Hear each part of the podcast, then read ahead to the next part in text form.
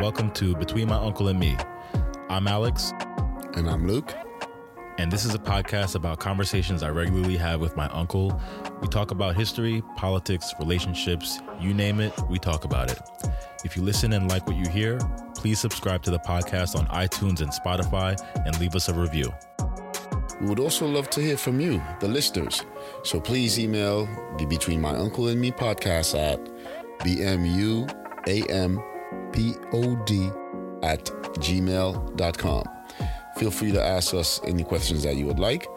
And if there's a particular topic that you would like to hear us discuss, please feel free to do so. Email us and let us know. Thank you.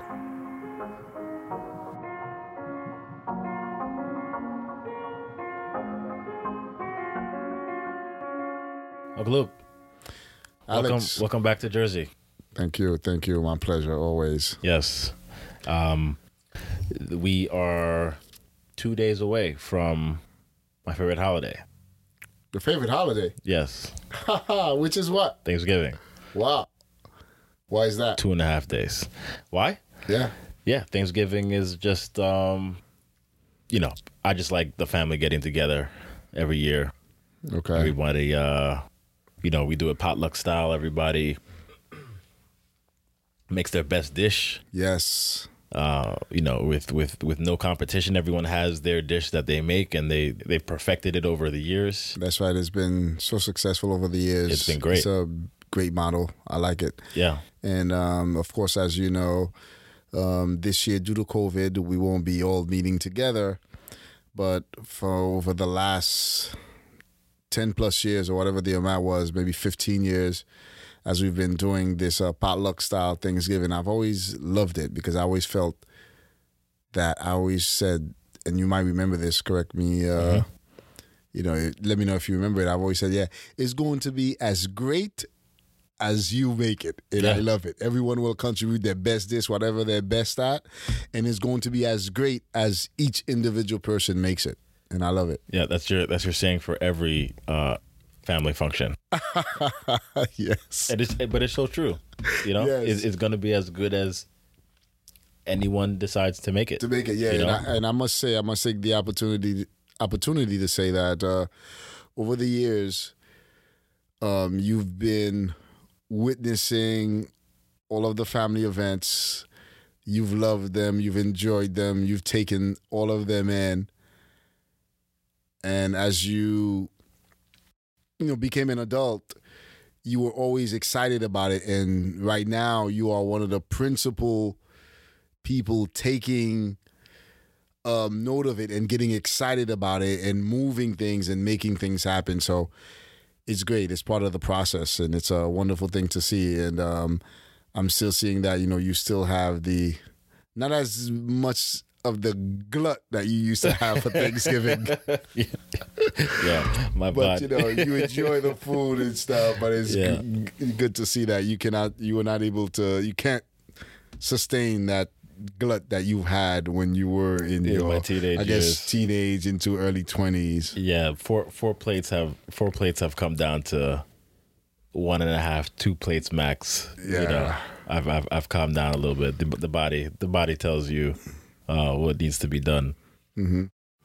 No, I think um, I I think the family the family functions are are just are vital. You know, I think they're I think they're very important. Um, you know, we you know we don't all really we don't necessarily all live that close to each other, but not too far. Yes. You know, New Jersey, New York, but we're we're all you know kind of scattered about, and you know everyone's everyone's schedules. You know, we've got you know we've got eh, you know people working, we've got people in college, we've got people in high school. Everyone's on a different schedule with different Yes. different plans. So I really do take it seriously when um, you know. uh holidays come around or whatever the events are that our family gets together to make them as fun as possible because I'm big on I'm big on traditions and Yes. uh it kind of you know kind of breaks my heart a little bit that uh this is the first year in over 20 years Yes. that's how long we've been doing Thanksgiving um over 20 years that we're not doing it this year um Yes, and that's yes. that's because of uh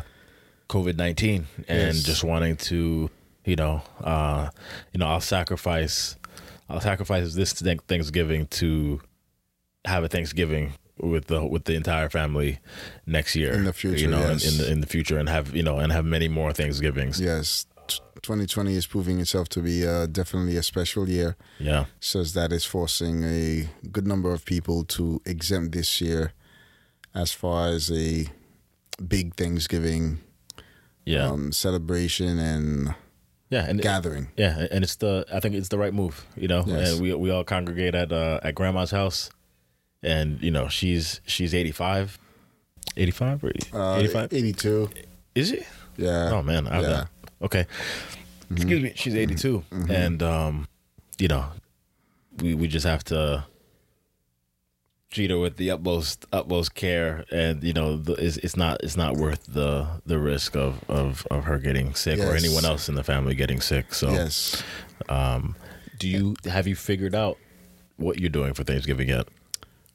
Oh yeah, I, I believe so. Um, pretty much um, exactly as you mentioned, we will not be gathering at my mother's this year in Brooklyn, and um, I think um, I'm just gonna be home Okay. with the immediate family. I believe your your mother, your Yeah. mom will be uh, in Brooklyn. Okay. Yeah, I think we are. As much as I'd want to stay and, and stay here, we you know literally can't can't make anything. So uh, I think we're going to go to Jasmine's sisters, Okay, um, and it's just uh, her and Sunny, okay, wonderful, and um, uh, we're gonna have we're gonna have Thanksgiving. great, great. Yeah, and Thanksgiving, um, you know, we've made it in conjunction, you know, with tradition of uh, having a lot of food, and of course, Thanksgiving could be mean a lot of different things to different people. Some could just be the gathering of family. Some could be just the opportunity to eat a whole bunch of food and practice a little gluttony. Yeah, And Thanksgiving could also be giving thanks to some of the uh, good fortunes, one things that they have. And um, to go into a segue, one of the things that you know I I'll mention to you is that you know we always uh, we're gonna bring my father as an issue into this Thanksgiving, um, especially by the fact that we're not gonna be gathering as we just mentioned in Brooklyn and you know it'll be a chance to actually you know reflect on one of the guys namely my father who initiated so many things by having first come into the this country and make sure we give thanks to him he, he's. I mean, he's the, he's the reason why we're all here. yes You know, if if you think about it, he's the reason why we're uh, part of the reason why we're all here, and it's um, you know, uh, you know, around the around the holidays, you know, you you, you think about uh, you know, think about people who, you know, who who aren't here anymore, and you think about uh, you know, the people who who made those holidays uh, you know, so special, and uh, you know, Grandpa definitely um, just him being around, he was always, uh, you know, he always, lit up the room, and you always wanted to to hear what what he was saying. You yes know, especially And- what his grandkids would be up to especially people of the likes of you. Yeah, yeah, it was just it was just great. You know, um, just always being so happy to to to see everybody, to see the family together, um, and I and I think that's also part of why you know I, I just want to make sure that we we keep doing that. yes yes. And of course you know he passed in uh 2018 Yeah, and um, you know for Thanksgiving again it has the word literally to give thanks. And one of the things that for some of our listeners um, we would like to point out one of the things that one of the people that we're taking some time to actually give thanks and appreciation to is again namely my my father. And I'm happy to know that you know when he was alive I always had the uh I took the opportunity to tell him sometime. I said yeah it was very good that you were not happy when you were in Haiti. You were not satisfied with your lot you were not satisfied with where you were at because had you been satisfied you never would have tried to do whatever was necessary to actually leave and come to America and especially in my case, sometimes when I would think about it, um, I was born in Haiti. I definitely was not born here. I came here again at the age of nine. So sometimes I would think, I say, wow, I would have been the one in Haiti, possibly trying to make my way and hearing Yeah. about New York, and Yeah. thereafter, if I were up to it and okay, then maybe thereafter I'd be trying to see how I'd make it out to New York. I know. But you know, I didn't have to uh, make make that effort and fight. So I always tell him, yeah, I'm happy about that. I'm happy he was not satisfied, such that he was motivated and compelled to do whatever it was necessary for him to do. And of course, we'll let you speak in a second. Of course, the last time I know we had touched up on my father, his immigration experience, and likewise mine, we didn't go very much in depth about it. But of course, as we continue to speak here, is something um, um, we'll be dedicating this Thanksgiving, um, upcoming Thanksgiving day and holiday to, Yeah. by honoring someone who's definitely was a hero to us and deserves thanks and appreciation. Yeah. Um. So then, what did he say about? Uh, so when you would tell him that, what what was his response? And his response would be, "Yeah, um, you know, that's what it was because he would just he was just growing up in his midst among his multiple brothers, a good number of them, seven, eight brothers, one sister, and other family in the village, and he would just look around him as as a young man, and as he would tell it to me, he would just see poverty all around. Mm-hmm. And he would say he just would see that that's all that he saw. And he was determined in that he said someone has to be able to do something and just to reiterate maybe some of our viewers uh, we, we had touched up on his life just a little bit um, maybe on, on in one of our previous podcasts and of course, you know, he was orphaned by the time that he was 17. His mother had died when he was much earlier, when he was much younger, rather, I'm sorry. And his father, by the time that he came about to be 17, his father had died of a stroke. And he always repeats this story to me over and over again, all the time. Says that he said, yeah, his last memories of his father was that his father was lying on a bed. He already had suffered a stroke, and it was maybe a morning, and he was due to be going to school that day. And his father would just look at him and say, You know, what are you doing here? You know, mm-hmm. leave, go to school, or something like that. And he always remembers that. And he says those were, and he did go to school that day. And of course, by the time when he came back, you know, his father you know, was gone. So I guess that's one of the reasons why he always like always all about education. Education was always big for him. Everything was always big. It's all about education all the time. Yeah, that's it. I, I've heard I've heard some of these stories, like like like vaguely. Um, uh, you know, he, he he told me different stories, but that it makes sense why he was so serious about going to school and getting good grades. Yes. Um, if if that's like if that's the last memory that he had of his father, obviously, at that moment, of all the things that his father could have told him, it was go to school. Like, don't worry about me here. That's right. There's nothing you can do here. So, I mean that, you know, however old he was, you would have to imagine that whatever your dad was telling you in that moment, yeah, there's a significant. Uh, th- this school thing is of significant importance. Yes, that Uh, was so you go figure figure that out. That's that's right. That was his last searing memory of his father, and especially he had about seven or eight brothers. There were so many of them, and he had only one sister. And of all of them, of course, you know his father was not. they- They're from a farming village, so his father was not that well to do. So he was the last boy, last son, and he was the only one that the father was literally able to pay for some type of schooling for. Okay. So of all of the other ones, none of them got a formal education. Okay. He was the last one, and he was.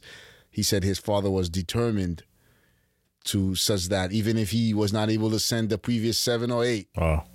and he had to make sure that he was able to send that that last one to school, and you know, and it came out, of course, that he was the most successful one in terms of all of them academically to have been able to have had an education, to have eventually gone to the city, because they were from a regular village, not Sure. even the main city, you know, of Haiti, not Port-au-Prince or anything like that. What was the name of the town?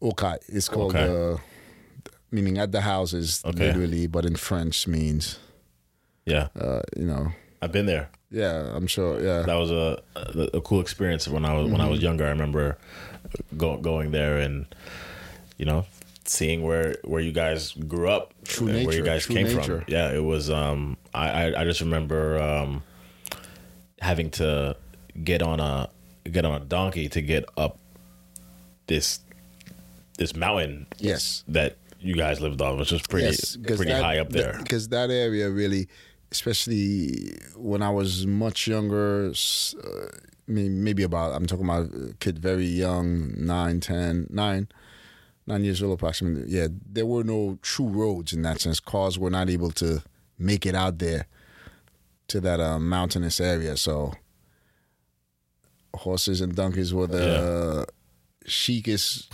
mode of Yeah. transportation. Yeah. So, so how? So what? Um, I'm asking you all these questions Mm-hmm. because you, you you you've had more conversations with Grandpa Sure. Mm-hmm. than than, than I have. Obviously, you know, you, your daddy raised you. Um, what what level? What? How far in school did he get? Do you know? The equivalent, yeah, the equivalent of eighth grade. Really. Okay. Okay. I mean, and you know, he. That's one of the things. Sometimes he would always say, um, you know, he's so happy and appreciative that his father gave him a chance to learn how to read and write. Yeah. To learn how to read and write, and it was the equivalent of eighth grade education by that time. There was no true uh, advanced or extensive form of education in the in that rural part of that city by the name of Okai in, in, in Haiti at the time. And but of course, one of the things that he was always appreciative of is that there was a nun who was the director of, of the particular school that he was able to attend. She challenged him and she had him aspire to bigger goals, such that he's always said that a good number of the local students from that village they would always aspire to go become a tailor Okay. um, to make jeans and Okay. cut up, you know, and sew a couple of shirts and pants, which I believe I'm sure you know it requires some type of skill. But the teacher felt that you know he should have he should aspire to more, um, maybe become a machinist or something. And eventually, that's what he actually did. That's what he pursued. Once he went to the to the town of Port-au-Prince, he did some other trades and but he always had some interest and guidance due to what that nun had instructed him and he learned machinist So To be a machinist. So that was that was her. That was the nun's idea. that was the nun's idea initially and that's one of the reasons why he always held her in reverence Okay. and he always uh, W- why him? Why him particularly? You know what I mean? If if if every if like if, if you're from this if you're if you're from this town where everyone is everyone's poor, there's so much poverty, like you said, and literally all people can think of being is, you know, you know, low low skilled labor, you know, wear- making jeans, working in a factory. I'm assuming, um, in in the in the town. yeah Wha- she always believed that he was a very good and hardworking student okay. Yeah. and maybe you know just tailor. Everyone was doing tailor, and she always he was always. She held him in reverence because she believed she he was a hard student. Like he always, I'm sure she she was able to see and understand that he didn't have a lot, but he was one of the hardworking, more conscientious students Okay. and um, he pursued that machinist and literally him having been a machinist as he was seeking a visa to get a visa to come to New York that's what he was able to get um, the visa on by the fact that he was a skilled worker a machinist Yeah. in the 1968 at that time about 69 and you could imagine back then 19 you know which is a significant uh, years ago that was like high tech because I remember by the time that I was a student at Brooklyn Technical High School in Brooklyn, I was still learning some type of machinist, like you know, to make parts out of metal and Okay. with machine with lathe lathe machine. So you one could imagine, you know, a st- uh, a young person, you know, from Haiti not having had access to high tech, he learned a trade and to have become a machinist by the time that he came to the U.S. with a skill trade. So that was a big thing. Sometimes when I analyze it, it's just like one might have had a the technical computer equivalent um, of, of technology at that time because uh, years later it was still relevant in terms of you know at a machine shop becoming a machinist making parts out of raw metal Okay. So, so when did so Grandpa's father died when he you said when he was seventeen when he was 17 years old when he, when he was seventeen. So he had already, so he had already been out of school for yeah, pretty much uh, out of school basically or, or maybe just having got gotten out of school i don't know exactly what year he might have complete completed Got it, the got it, got it. equivalent of the eighth grade okay. But I guess by that time, you know, he was done, and you know, they were from the farming village, and you know, he had a couple of brothers, and everyone was trying to make their way. Yeah, in, in that regard, you know. So how did he? uh How did he get to? You know, how did he get to the big city? To the next step. To yeah, get- you know I mean? from you know from once you're from a village, as he tells the story, of course, which makes sense, is that pretty much what people have are their little livestock that they might have, whether it's a couple of goats, maybe a cow here and there. Yeah. and when he when he's made the decision that this type of life is not for him and he would always say he would see some of his brothers and other local people they would be working the land and one could imagine how much work it takes to do manual labor in a field ma- manual labor in a field you know just try digging up a little p- plot of dirt to plant a couple of trees in your backyard, and you'll get an idea how what kind of labor he was talking about. So they were farmers. They were farmers from They were, farming communities. farmers. Yeah, Okay. yeah. And so when he decided What were they planting? Do we, do we know? Um, every, everything in terms of uh, cereal, like the corn, Okay. the wheat, Yeah. Um, you know, like fields of it. Okay. that type of thing. And you'll have some livestock that every now and then you'll sell, just like a typical farming thing. You maybe you might, you know, sell the cow, sell the goat, that type of thing. That's how it was. And so when he's decided that he that that was not the life for him, he had to sell literally all of his belongings.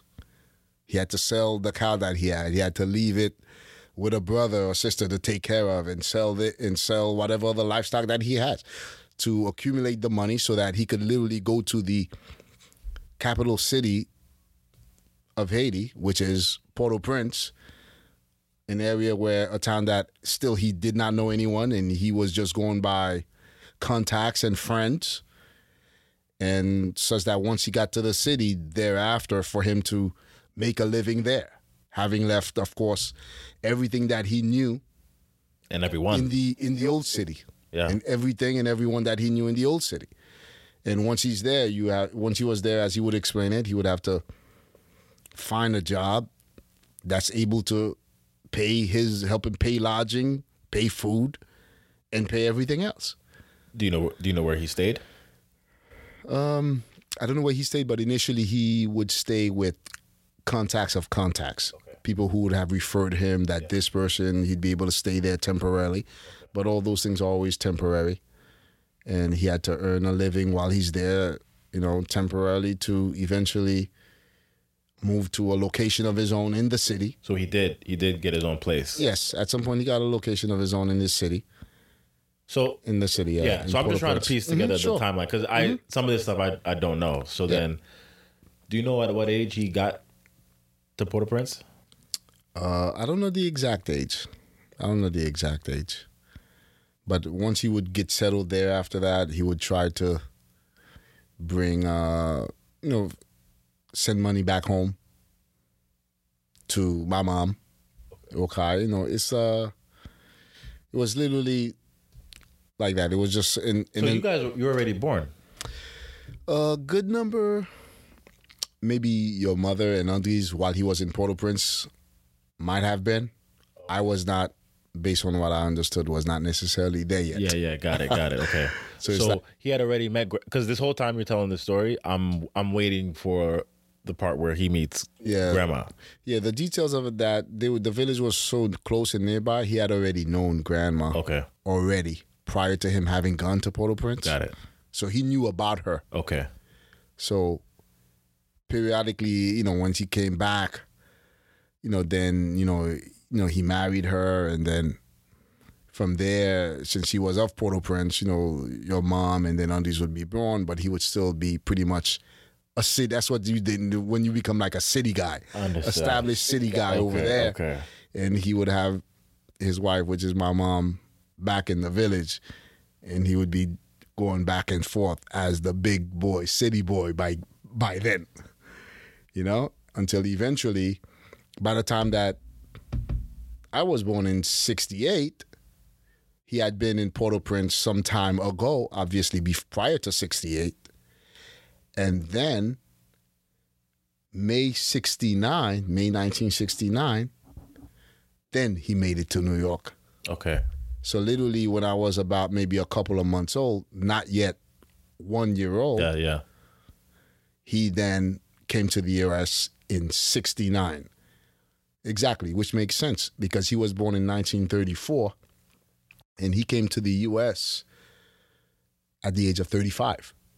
1934 plus 35 years later, 1969. That's when he came because he came into the US when he was 35 at the age of 35. Yeah. Yeah, so exactly. He came in 69. Yep, he came in '69. So that's how that was the beginning of it. And of course, the reason that I mentioned that, um, you know, again, what does that have to do with Thanksgiving? Yeah, Thanksgiving is giving thanks and being appreciative for the good things that you think you have that you're fortunate about in life. And just that with me, I'm always happy. Sometimes even when my father was alive, I would always tell him, you know, I'm not a person of prayer. I don't pray to statues. My father grew up Catholic, good religious guy, God fearing, wonderful, just lovely. But as for myself, based on my education, that's one of the reasons why I went to engineering school. I completed engineering at the age of 22. I'm happy and proud that I was able to develop a certain amount of independent thinking and I'm appreciative of that for when I for what I went to university for, not just to learn a trade, but to obtain an education. And that education allowed me to conduct my own independent analysis. And as much as I love my father, I would always debate with him. I do not share the praying to the statues contained within a Catholic church. Not that I have anything specific against Catholicism at all. So I don't want anyone to feel offended. I'm not knocking that at all. I think it's perfectly fine if that's what one chooses to do. It does not remove anything from me. I'm perfectly happy with that. But one of the things that I've, oh, I'm happy that I, the way that I am in terms of I, I know who my heroes are. I appreciate my heroes. I'm not a person of prayer. Otherwise, I would pray to my heroes. Okay. But one of my heroes, without a doubt, I know, yeah, the the the person who's worked hard for me, along with my family as well, the person who fought for me, the person who had my interest, who cared and loved me, namely who, that that person being, of course, my mother, but of course specifically as I'm speaking about my late father, says that he's my hero. He's the one who's made a huge difference in my life in the sense that had he not done what he did, had he not sacrificed what he was ready to sacrifice as a young man in his 20s and at the age of 35 when he decided he's has he was going to have to leave to Haiti to find better means and a better way of supporting his family I perfectly understand. I might have either been maybe I would have been okay in Haiti or or successful but who knows I, I would probably most likely be not doing that well Right. Right. I don't know. so so because of that, I always feel happy and proud that yeah, that person is my hero. That person affected my life. I'm not one of the per- people to be shown move um, propaganda via movies, religion, or any other way to make me believe those are great people. That those people are great and wonderful people and heroes. No, they're not my heroes. I don't know who they are. I don't know who's in. They were they were defending their interests. But uh, even with my own kids, I have two boys. Right now, one twenty one, one seventeen, and I always make sure I tell them about their grandpa. Yeah. And same grandpa as you. They have the same grandpa as you. Yes, they do. I had to take me a second there to think about it, but Yeah. no. And I always make sure that I tell them about him so that as far as my two boys, yes, I want them to analyze the truth and the facts around them as well. I did not raise them to idolize statues in a church or otherwise. I did not encourage them to to absorb a certain amount of faith such that it does not necessarily have to be based on facts. No, even though I will admit I, I did put them in a Catholic school simply for the education purposes in terms of the strictness, the austerity, the importance that they've put on education and how they conduct their education, but strictly simply for that value, not for the quote religious value of it. So that's a full disclosure with, with that. But I always make sure I remind you know remind my son, especially Brendan, the one that I still have a little bit more control over right now. Why? Because he's younger. yes, because my other son, you know, by the age of twenty one, Yeah. who, who shall remain nameless for the moment, Okay. has a mind of his own right now. Yes. as, as you do, as, as you know, as he's right. You know. So, in uh, in the the interesting thing with my son Brandon, I've always told. I said, you know what? And just to let you guys know, you know, you're responsible for your life in terms of what are your goals are, what your how you- how how you're trying to become successful, what you're seeking, what are, what you're going to define as the thing that you need to achieve in your life to make you to make yourself happy and you know whatever that it is. Well, my, my younger son Brandon of the, of seventeen would like to become a major European soccer player. My son Bruce would like to become a, a major producer or artist of some sort. But I was always, of course, tell them. I say, understandably, you'll see a lot. You'll see a lot of examples in your life. But of course, if you want to follow someone's path in terms of how to be successful, I say find out and learn about your grandfather, which who is my father. Find out and learn how he was able to achieve his goals. And I say to them, 100% guaranteed you're going to be successful.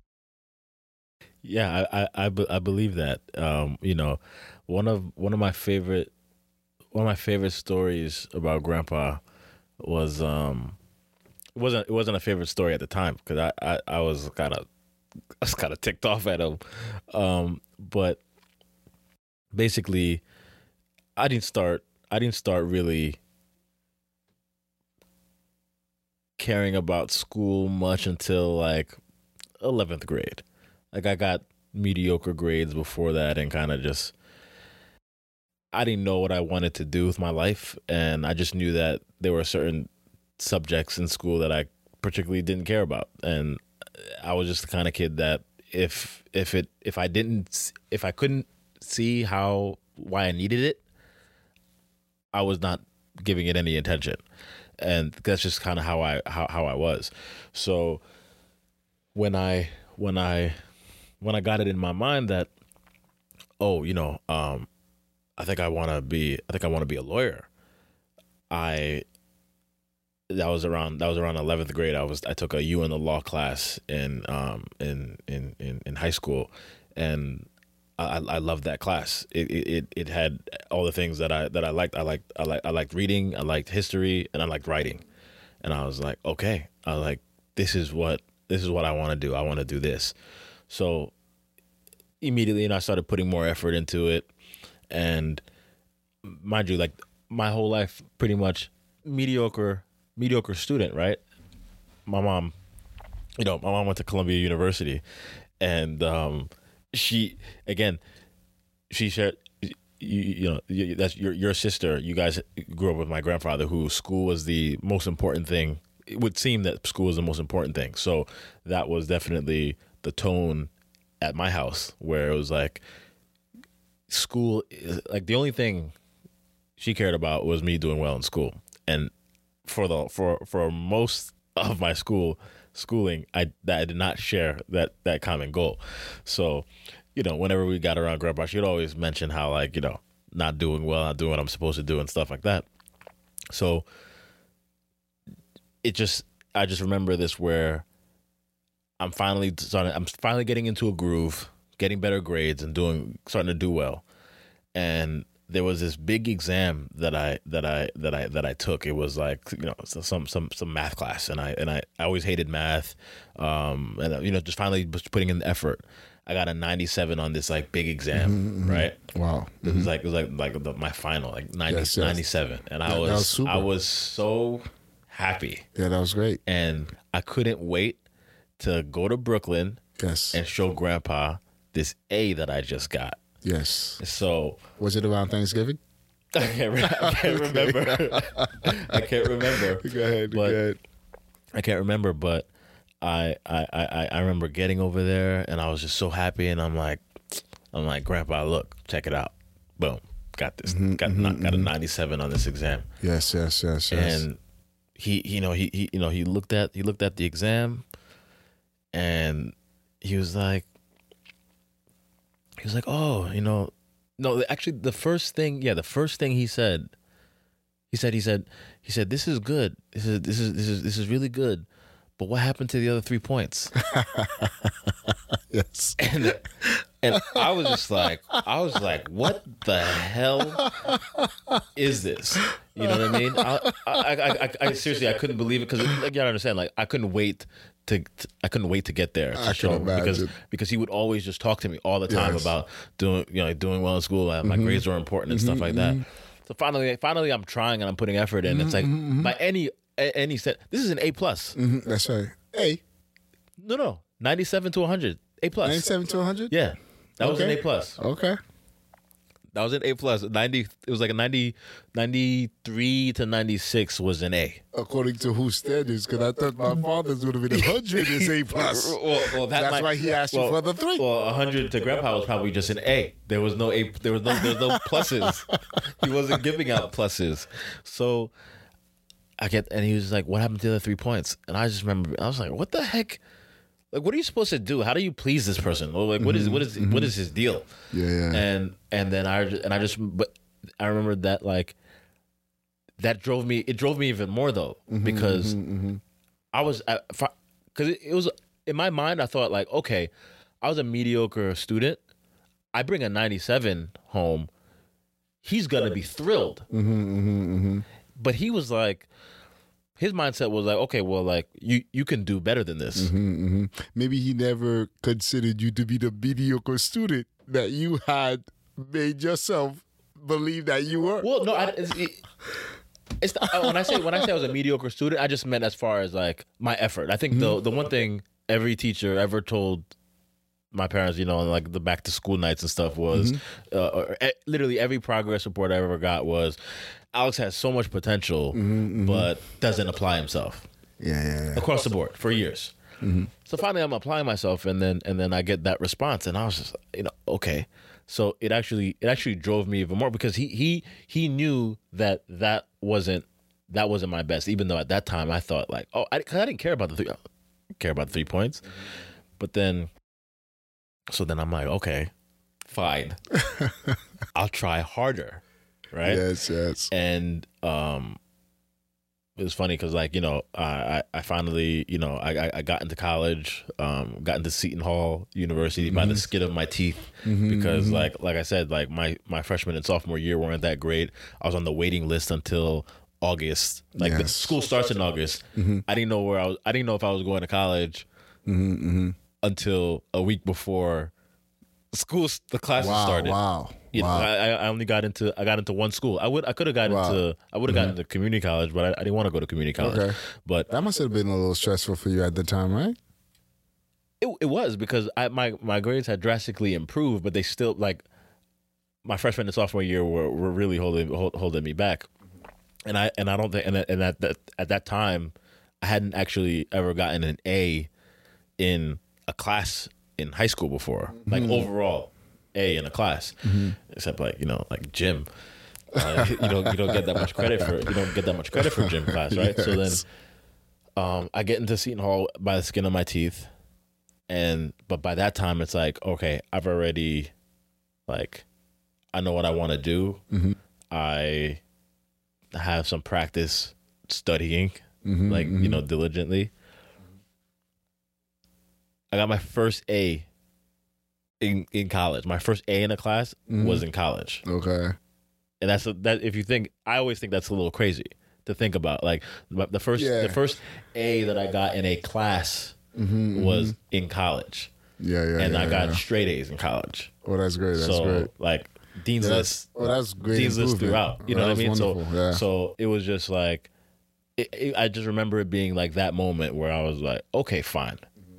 There's there's there's another there's another gear in there. You know, I played sports, but it's fine. It's like academically too. Then fine. There's another Mm-hmm. gear that you could always you could always work hard. And then, but and mind you, like I busted my butt for those grades. I was pulling. Mm-hmm, I was studying nonstop. I was studying, but, but in between classes, I'm I'm studying. Coming home after classes, I'm studying into Mm-hmm. That's- the night. That's what it pulling takes. all nighters. Yes. Yeah, for All- some, that's what it takes. Yes. all throughout college. So like I knew that one thing is like, look, I might not be the smartest person, but I will work harder than you, Mm-hmm, and whatever that brings me. Uh, whatever, whatever, I, whatever that brings me is what I'll, I'll get, but it won't be for whatever I get. Won't be for lack of effort. Mm, great, I'm great. going yeah, to. yeah, that was a great attitude. I'm going yeah. to do, and that's and that's still how I am now. Mm-hmm. And you know, It's interesting it has how pros and cons. it's interesting how your attitude at that time, even in college, and also I hate to say it, unfortunately, in my case as well, in high school, was so similar in terms of personality. Yeah, Me and you, yeah. Because in in in, in high school, my freshman and sophomore wasn't that great as well. I picked things up by my junior year and Okay. senior year because I understood it. I knew, hey, I had to get myself to a university, and I was trying to get to an engineering u- university at the time, Yeah. which was Polytechnic University. In the, uh, you know, in, in uh, at that time, and uh, I did, and even when I got to college, you know, I was really giving in my all and a lot of time and putting in a lot of time. And one of the things that, you know, my grades were pretty good and some kids in my opinion thought that I was smart, but I knew I was I really wasn't. I was just putting my time in. yeah, yeah. And I understood that I, I made up with the time and whatever the results that I was putting out in terms of the classes and the grades, it was it was being successful. So I, it was interesting that how it was so similar, and that's what I did. I put in a lot of time too at that time. So you could imagine just that one time when you brought the '97 to your grandpa, my Yeah. father, Yeah. and he was asking you, well, what happened to the other three points after you've scored a whopping 97?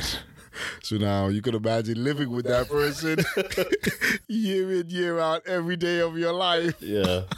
for a good amount of years. And of course, that's what it was. He was not a low achiever, obviously, just to understate it. And, you know, he, he was a, you know, high achiever and he expected The best. all of his kids to do the same and to be the best, to become the best. And he would always say that to us. He would say, Yeah, you know, we, we could be we could live in whatever neighborhood that we are in and the neighborhood has nothing to do with you yeah. and it's all a matter of what you're going to do, what you're going to become. And even if you were to be seeing everyone else around you doing ridiculous things and slacking off, you have to serve as an example to the rest of your peers or Yeah. whomever your peers may be. So it's uh it- you know it's uh and that's what it took. That's what it took. It- And in, from when as we were growing up ourselves, you know my you know, there was there were no excuses for anything. It's like whatever you had to do, you had to just do it. Get your education. even when we first came here, of course, as one could imagine, we did not know a word, a word of English. And every day when we were there, when we were here, when my father came from work, you know, my mother was more of the relaxed, great, good woman, hardworking woman. Got to mention her as well. In light of the fact that right now, you know, we're talking or dedicating this Thanksgiving to my father, your grandfather. He's the one who's not around, so we're doing that. Fortunately, my mother's still around. And uh, the only way, if you want to say the equivalent of your saying, good afternoon, daddy, would be like, how many words of English did you learn for that day? That's the way you say good afternoon to him. Oh, he wants it English. Basically, it's like the minute you see him, you say, what did you learn on channel 13? How much more English did you learn? That's how you speak to him um, you know, effectively. Sure. And um, and because of that, I always remember there was a, a, a, a classmate of mine at some point in either uh, in uh, late elementary or early high school. He was at some point he saw me years later. He said to me, "How did you guys learn English that fast?" For me, it was such a foreign question to myself. I said, I said to myself, I didn't answer him directly, but I said to myself, if you have somebody like my father on you every day, and scary as he may be at times, you you be you're gonna be learning that English very fast. So you know, of course, you know when my father like within. Wait, you think Grandpa was scary? Yeah, it's hard to for you to understand or believe that, but I don't know if you're asking me that as sarcasm. No, no, I'm not. I'm not. I'm not. I'm not being sarcastic. Oh wow. Okay. Gra- yeah, I've never seen Grandpa as a scary person. I think uh, my my entire life, and I guess maybe I maybe that's how it is for for for, for, grandparents. Yeah, that's I understand. that makes just... sense. That makes sense. My father, my my father, as you knew him, being a grandfather, was a nice, sweet, yeah, older gentleman. Yes. Nothing of what he used to be like right when now. he used to be okay. in his when I was growing up okay. with with him. I mean, that's what it took in that sense, you know, luckily for me, I, I believe that every, in my case, you know, diff- different kids have different personalities, and I know for a fact, speaking for myself, I. I needed to have grown up with a father figure that was scary and that you were scared of. Yeah. Otherwise, if you, some kids might not have needed that, but I believe I'm one of those kids who might have needed that. So, what made him? What made him scary? What was his personality like?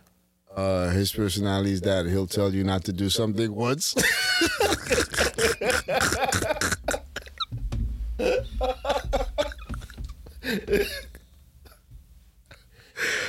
and then the next time you will be doing it again.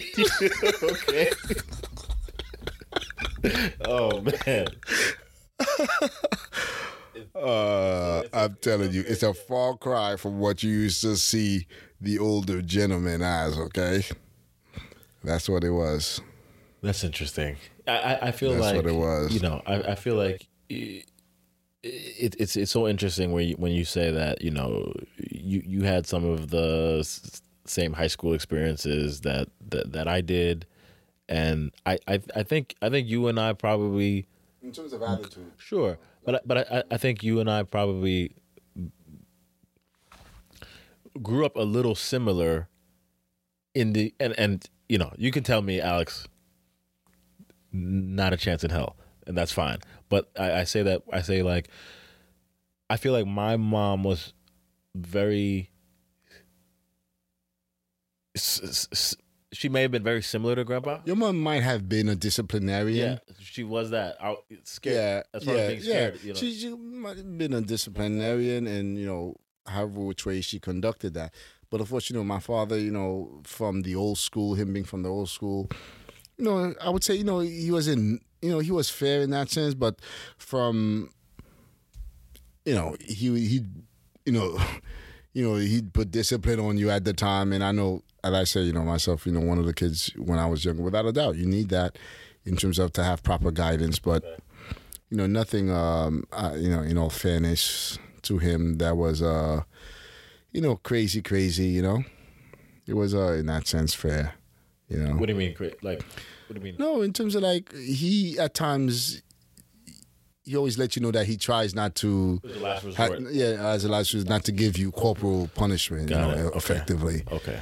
And you know, and sometimes when you think back as you know a young, you know, black guy growing up in uh, late late seventies Brooklyn, you know, Brooklyn was not the you know best or safest or most exemplar exemplar neighborhood, you know, and you have there wasn't a Whole Foods. there was not any Whole Foods at the time, Okay. you know, and, and everyone around there were not uh, necessarily college bound in engineering. That's just what it was at the time. Yeah. Um, so you, you always wanted to make sure that you know you don't go catching some bad examples and letting some um, um, slacker, lackadaisical attitude rub off on you too much and not take uh, taking the bad examples. And you know that was very important. That was good, and without a doubt, that's one of the reasons why I know that you know I, I made sure that I I was able to get in engineering degree in the in the late '80s. So, what were what were some of your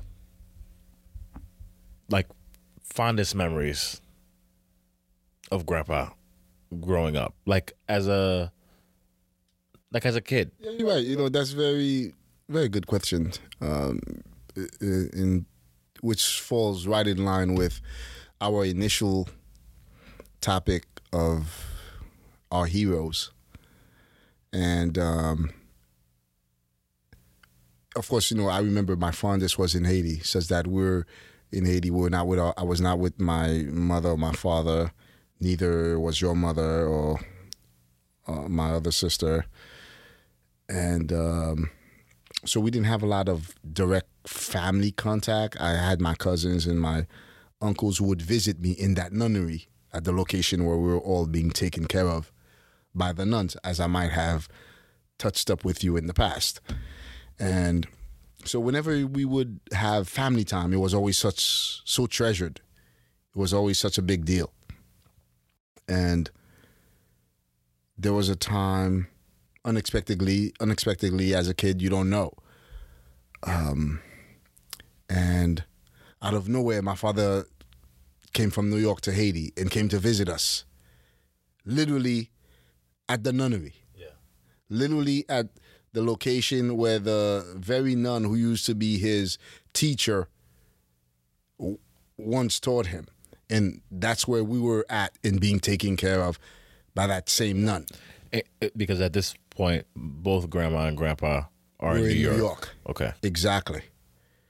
So I would say if I'm could if I'm correct, if I estimate correctly, who knows? Maybe it could have been se- 1974, 1975. And at that time, I felt, oh man, I felt so great as a kid. Just I remember how I was feeling as a kid. I felt like so protected. I was like, yeah, wow, my actual biological father's here. No one could touch me now. So, from uh, that, how long had it been since you since you've seen him at the mo- from the moment that you're talking about right now? How old were you? from the time that I might have seen him was maybe the first time ever in my life. Seriously? Yeah. And how old are you? I must have been no more than, I'll tell you, no more than six, seven. Wow. no more than six seven because it was no because um, I came to New York permanently in 1977. I was nine years old at the time. I remember specifically in 1976 I had visited New York and went back. So that was eight years. That was at eight years old, and it was prior to those years. You see, so it mu- I must have been six or seven. Okay, so That was the first. That, that was the first time. Little, one of the first time Yeah, that I remember yeah, that that I saw my father. That's nuts. And then at the time when he came, I was like, wow, I felt so protected. It finally, like, my father was there and I got a chance to sleep in. I remember that up to this day. I got a chance to sleep in the same room as he did. And in the morning, we went to the river to effectively take a shower. and I remember that. And then he was swimming, and he had put me on his back, and he was swimming with me. Nice. So that was truly a fun memory at that time, and I felt so good and protected that I was literally with my own father at the time. I felt like on top of the world, no one could touch me. And you know, and he was the man. You know, he was the man. You know, coming from New York, having this gift, this gift for that nun, this gift for that other nun. At that time, the whole world was revolving around him. Yeah, and um, growing up, something I never might have mentioned to you. In, in in a way, in the in the, you know, in the village or in the town, I was we were somewhat of a celebrity. You, your mother, your mother, Andres, myself, we were like the celebrity because everyone was always make a making a big deal of us. Because We were the Grandpa. literally because of grandpa. He was the literally the only one from the town who had gone to New York at the time. now was it because now was it because you guys had more than the other kids? Did you did you guys have more than other kids? Yes, technically, yes. They they considered that to be once you're at the time your parents were in New York, you were definitely way better off than literally everyone in the whole village. Sure, but you're but you're not in New York. You're you're you're, you're in Haiti. Yeah, but with they the, still- with the other kids. With the other kids, but they still considered that because they they were not able to have to live at the nun because the nun nunnery was basically a whole school. Just to give you the picture, it was a school. It was a big place, a big yard that had that took in a whole bunch of students every day, and those kids would come to get taught, and they would go back home. Whereas with us, we stay there. That's where we lived. Were you the only ones? We were the absolute, Only- absolute only ones. Only ones that stayed there. only ones. It was a special case that Okay. we were being taken care of for my father. So we were, you know, in Yeah, that yeah, sense, yeah. the special kids. Okay. In that Under- sense, Understood. not that you know we walked around and acted that way. Not at all. None whatsoever. But everyone saw you and treated you accordingly as. Yeah, I Kids, mean, like, as they- kids of privilege, without a doubt. Like you don't they don't see your parents, but then you're you're always there being taken care of, taken care and of. you live with the powers that be. Yeah. You gotta understand, once you're there in the, that time, the sister and the director of the whole school, that's the power that is. You understand what I'm saying? Yeah. Trying to say, sure. and yet you are being taken care of by them. Did you guys get treated differently from by them than the other kids? Maybe we didn't know, but without a doubt, we're treated differently Better. by them. Yeah, than the than the other kids. I don't, I don't know if better because I always saw the nun as a strict disciplinarian nun. That's my memory of her. But Yeah. you know, you always feel you're being living with a disciplinarian disciplinarian nun.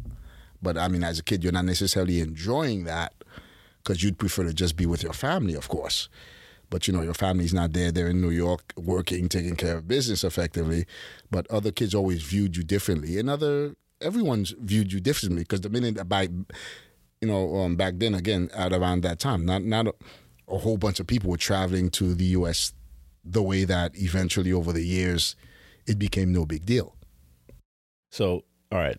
So you, you you said that you said that grandpa w- was your hero. Now, are you are you saying that are you saying that today looking are you saying that today are you saying that today looking back and looking back like okay, yeah, he was he was my hero. He, that he's your hero today based off of, you know, all the years that I've that that, that you've lived and and that I've that I've gone by. I know he was your he was your hero at six years old when when when when he came to and you and you and you met him for the first time. Do you still feel that same fondness of him as a teenager? Because teenage years are are usually like, you know, Of course, um, you know, once you become yourself. once and- you become a teenager, everything goes downhill. Okay, so so that did But of course, you know, dur- during the teenagers, it was completely different. It was like, uh, you know, you you're experiencing a certain amount of life experiences. Maybe you become a little bit more rebellious. You're, I'm hanging out. You know, I was go- hanging out with my friends. You know, in high school, and you you start developing a different attitude. And yeah, definitely not at that time. I was not necessarily Okay. Appreciating my father that way because then I really could not understand him. I was like, this guy, you know, he, he liked his things, of course, you know. You know, he's a strict guy, hardworking guy, worked in as a, at his machine shop. And um, sometimes I would wonder if, like, you know, what is it? What is it up? What's up with this guy? I would wonder, you know. And um, as I, of course, um, gave him a hard time, of course, including including my mother at the time. I'm sure, you know, you know, parents' heartaches Sure. with their young sons as you know you growing up and you know whatever's going through your mind says that I was not all that necessarily uh you know I obviously obviously I had a lot of potential I understood that I could do work and I was smart if I wanted to be I got to Brooklyn Technical High School at the time which was one of the top 3 high schools in Brooklyn for which you had to take an entrance examination I was happy and proud about that but then you know, I was not appreciating um, my parents without a doubt the same way that I am now. You know, by the time you become an adult, you get a, you know, you graduate from college, you get a degree, and you try to earn a living yourself. And especially in turn, when you have your own kids, then you're understanding, you know, the sacrifices, the efforts, and the responsibilities that goes with parenthood, and you're imagining, imagining how much of a hard time, you know, you might have been giving your parents to the point such that you wouldn't appreciate if your kids give you half the trouble Right. that um, you know that you know, that you used to give uh, your parents. So, uh, but yeah, I, it was interesting that you asked me about that question. My fondest memory regarding that, but I was it was so innocent. I enjoyed it. You know, when I was that much younger, and he came, and I remember it was like that was your hero. It's like uh and then you know, of course, over the years, like full circle, then I would be telling my, and then I, you know, I'm happy to know that while he was alive, I would always tell him, I'm like, yeah, you know, your efforts, what you've accomplished, based with um, um, considering what you've had, what you had, and what you had to make do with, is a huge accomplishment and accomplishment. It may not, and it does not. Other people's who might have been, who might have inherited millions, their efforts do not necessarily compare with yours, considering everything that you had to go through based on what you had and where you came from and how you had to do it honestly at every step of the way. So, you know, So I know, I know, I know. Religion was a uh, religion and faith was a big part of uh, of Grandpa's life. As a you know, as a as a grandson, that's something that I always saw from uh, you know as early as I could ever remember him. That's what he that's what he did on Sundays, and that's what he you know he's a very religious guy. What outside of that, did he have any like what what were his what were his interests outside of work and and and church? Like was he was he into was he into politics? Was he into yeah, he enjoyed politics a little bit. You know, he would go out to the meetings, um, and, and a good number of his politics, I would say, would be gentlemanly politics in that sense. Some of his um, church colleagues would go in some possibly let's say there were there might have been some protests being organized and he would have been with them and uh, uh, participating in the protests and at that time from what i remember there were a lot of protests at that time against from his time you know the Vietnam? the no the contemporary president of haiti at that time Okay. you know, namely Duvalier, that type of thing. Okay. Those were the protests that at times he would, you know, be politically aware about, and he would participate in those protests. But that, that's about it. And then, but over the years, it became primarily just his church group, you know, his, you know, to, in, in practicing um, his religion. So but but you but you remember as as a as a, as a kid or, or or a teenager, I don't know what the what the years were. You remember him like going out to Yes, To protest. Definitely, definitely, definitely. So in that sense, he was a little, you know, politically aware and active. but most mostly like you said, mostly about things that were happening back in Haiti. What pertaining to Haiti with the government and things like that. what about what about in this country? Mm, Nothing, no protest specifically over here as it pertains to events that were happening over here. I remember my first. I remember my first protest. I do. I was like, um, I was a kid. I remember, I remember driving to DC with my parents, and it was, uh, uh, uh, um, I I assume Aristide must have Aristide, uh, president of Haiti at the time, must have been removed from power, because I just remember chanting, "We want Aristide" all day. Okay. Um, so I don't know. I don't actually know what was going on then. I don't know if you.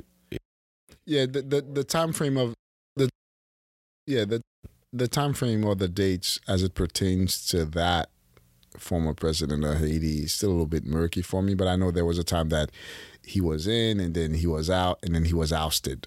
And I don't have all the dates and time frames, um, you know, in my in my head right now regarding those events. But you know, he's been out for a while. He was ousted for a while.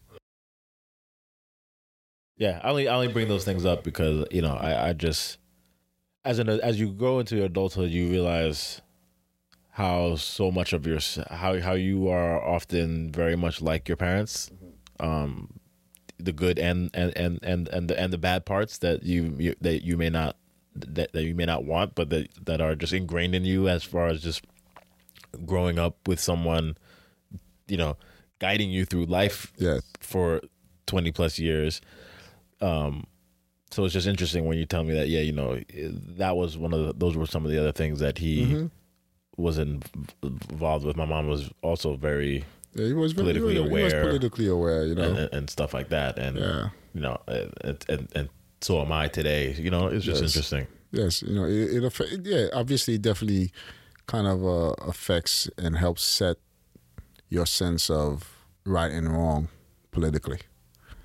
I believe that. Yeah, and of course, you know, again, you know, with my father, one of the things that definitely defined him, you know, his uh, his hardcore discipline Yeah. towards whatever that he was endeavoring to achieve.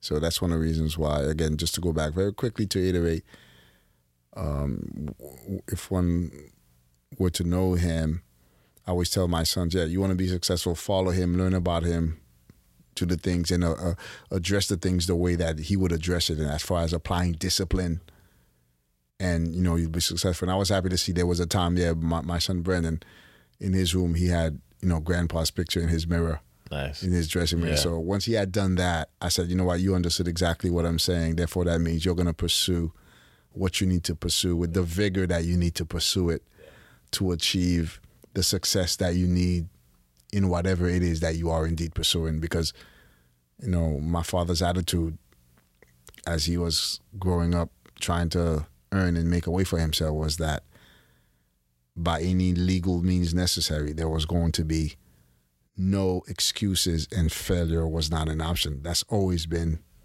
his uh his his attitude. And if one were to trace it and it proves it, that's one of the reasons why he's able to he made his he made his way. He made his life, came to the US on his own and held it and took care of and sent five kids to college Crazy. on a machinist Yeah. working working salary. And you know, I always wonder and I always marvel at the determination, the diligence and the work ethic of those people from that era because it's hard to duplicate. And I often have to say that I, I presume that their times and their growing up kind of made and formed them in terms of their ability to to achieve things. And of course, you know, it'll try to be emulated, but I don't know will it be duplicated? yeah, I mean, for sure, you know, can't can't be duplicated.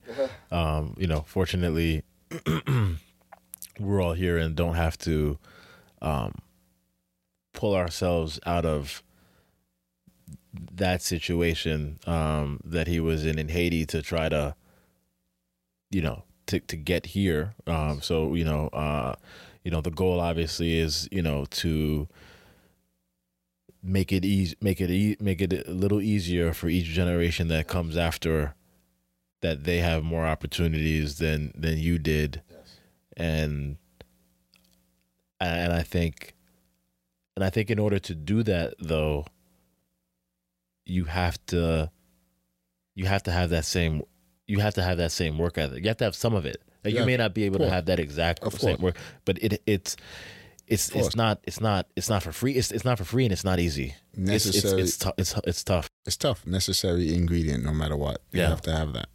Yeah. Yeah, you have to have that without a doubt. It's always a component of it, and that's that accounts for on the presumption that yeah, luck will not be running and following you around. So on the presumption that luck will not be running and following you around, you have to make up a little bit with that necessary ingredient of hard work and discipline. That's without a doubt. Yeah, and and when that luck comes, if you haven't been doing what you were supposed to be doing, it's not going to it's not going to mean anything. It's just gonna it's just gonna pass you by. It's, It's just gonna gonna be by. it's just going to be a missed opportunity that you can't take advantage of because you weren't doing what you needed to be doing. That's right. Yeah, you only get very lucky once the, the Yeah. preparation is there at the ready and waiting. You know, if there were no preparation at the ready and waiting, then you know the luck may not apply to you. Yeah. Did you did you ever did you ever read The Alchemist? The Alchemist. Yeah, it's kind of it's it's a, it's a book pretty much on that on that on that same principle. Um, A mentor of mine at work, um, one of the other black, uh, like the at the time he was the one other, he was the one black person at my job in a in an executive position, and I guess he he took an interest in, um, like my work ethic, my work ethic and my potential, uh, and then uh, you know one day he gave me um, uh, uh, he gave me that book, and basically it's a short short book, easy to easy to read book uh, uh, called The Alchemist, and basically it's this it's this book about being like taking advantage of the opportunities that uh that, that that that come to you? Like as you as you're on a path pretty much uh, the book saying as you're as you're on a path toward a a, a goal like pretty much like the universe aligns to help you get to that goal. So um you know it's kind of like that that luck that luck thing but the- the book is pretty much saying it's it's, it's not it's not really luck Yeah, but based on your preparation based on based on your preparation, based on what you're doing, based on how serious you're taking to take advantage of that mission, opportunity. Yes. These these the, the like the universe is almost conspiring to To your favor. to your favor to allow you to get to help you get to where you want to go. So it's, it's gotcha. it's it's a great book to it's, it's, it's a great book. If anyone out there hasn't read it, The Alchemist, uh, highly recommended. Wonderful. highly recommended book. Um, but yeah, I mean, you know, um, you know, uh, for those you know listening, Thanksgiving will be t- will be will be tomorrow.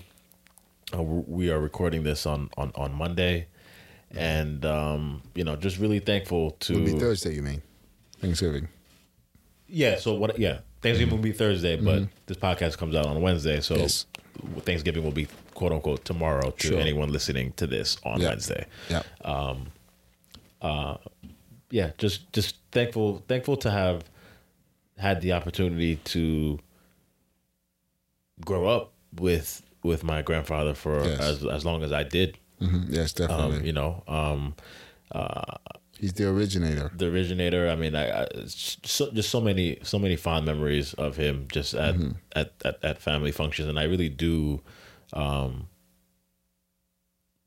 just appreciate all the all, all, all the all the all the talks. He, he never he never he doesn't give up on anyone. You know what I mean? No, just just always just Yeah. like just always pushing you Yeah. to do be your best.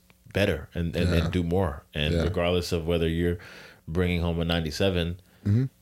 Yeah, that's great. But he thinks that you can do better than that. Yeah, and when when he passed, also, I mean, there were so many of his friends. You know, I was trying to analyze why did he have so many different fr- friends who loved and appreciated him so much, as if he was something to everyone. And one of the things I came to understand over the years, he was if he when he needed to be calm, he'd be calm. When he needed to be a little bit more aggressive, he'd be more aggressive. When he needed to just be a friend listening to friends, he would be that to them when they needed advice, he would be a friend to just give that advice. And I come to realize there was a song that says every woman, and I realized he was every man. you know, he was every man, you know. He was like, you know, a friend, a father, a husband, an advisor to a lot of different, you know, to you know, to a good a friend to a lot of different people. Course, you know, just a husband just uh, to my mother. That's not what I was saying at all. But you know, you I think, understand what I'm think saying. that goes without saying. Yes, yes. So it was interesting. You know, I'm like, yeah, he was every man. You know, he was every man, and so many different different people liked him. So many different of his friends. You know, they always thought of him um so highly. It's amazing. Yeah, and you know, and it, it was cool. It was it was cool to to get older and have to make important life decisions, and you know, even though you know, grandpa is so so so much older than me, and and and grew up in a different time and a different era. He was one hundred percent one of you know few people that you know of two three people not, I want to say I have like a cabinet in my, in my head. I joke around and say that I have a, I have a cabinet of of people I rely on uh, when I have like important decisions to make or want to bounce ideas off of. Uh, you and you and him were certainly one of them. Yeah, I thank- would thank always you. ask. I would always you. I would always ask for his perspective because he's going to give you a. a, a, a, He's, he's going to give you his advice based on all of his years of experience That's and all right. the things that he's gone through that you, I would have no idea of. And regardless of whether or not it, it's up to me to decide whether or not it makes sense Mm-hmm. to apply that to whatever situation I'm in. Mm-hmm. Um, and I always his advice was always you know uh, Of course. Great and, and and important and um, some of the advice that I've taken from him and and and and and, and, and you Mm-hmm. is the reason why I'm you know kind of in in, in, in in some of the positions that I'm that I'm in today. Yeah, that's great. That, And- that and- truly have like changed my life. You That's know? great. And the good thing with you, I say the other side as well is takes it takes two says that, you know, you always seek the advice to do better and make yourself better. So that's one of the great things you have going for you. You're okay with seeking and adopting the the good advice. Yeah, yeah, You know, because it, it, it's always uh, two sided, no matter what. yeah. Mm-hmm. So I'm I I, I I'm I'm I'm I'm thankful and giving thanks to, you know, having taken a having cared to know my grandfather and and, and spend time with him. Mm-hmm. Um, and I'm and I'm happy that we're we're having this conversation because you know it's good to you know make sure that you know his his, his memory continues. Yeah, his memory continues, and, And- so does his legacy. Yeah, Absolutely. that his legacy, and then you know his stories. And I'm sure this won't be the you know the last time that we, that we, we talk about him. Absolutely. This is nothing but an introduction. Yeah, yeah. This is that's that's it. And uh, you know, I'm, I'm I'm thankful for um, you know, I'm thankful for family. On, Definitely. on, on Thanksgiving. Definitely, and um, and especially pertaining to what you're saying right now, especially for my my sons as well. I'm happy that whatever amount of years they were able to know and live with their grandfather, that they knew of him, they saw him in the flesh, and over the years, certain things I have no doubt they'll appreciate even more when they become Exactly. you know, more into their manhood to always think back and appreciate and know th- who their grandfather was. And that, yes, he's the one who started all of this in New York and America. Um, not me.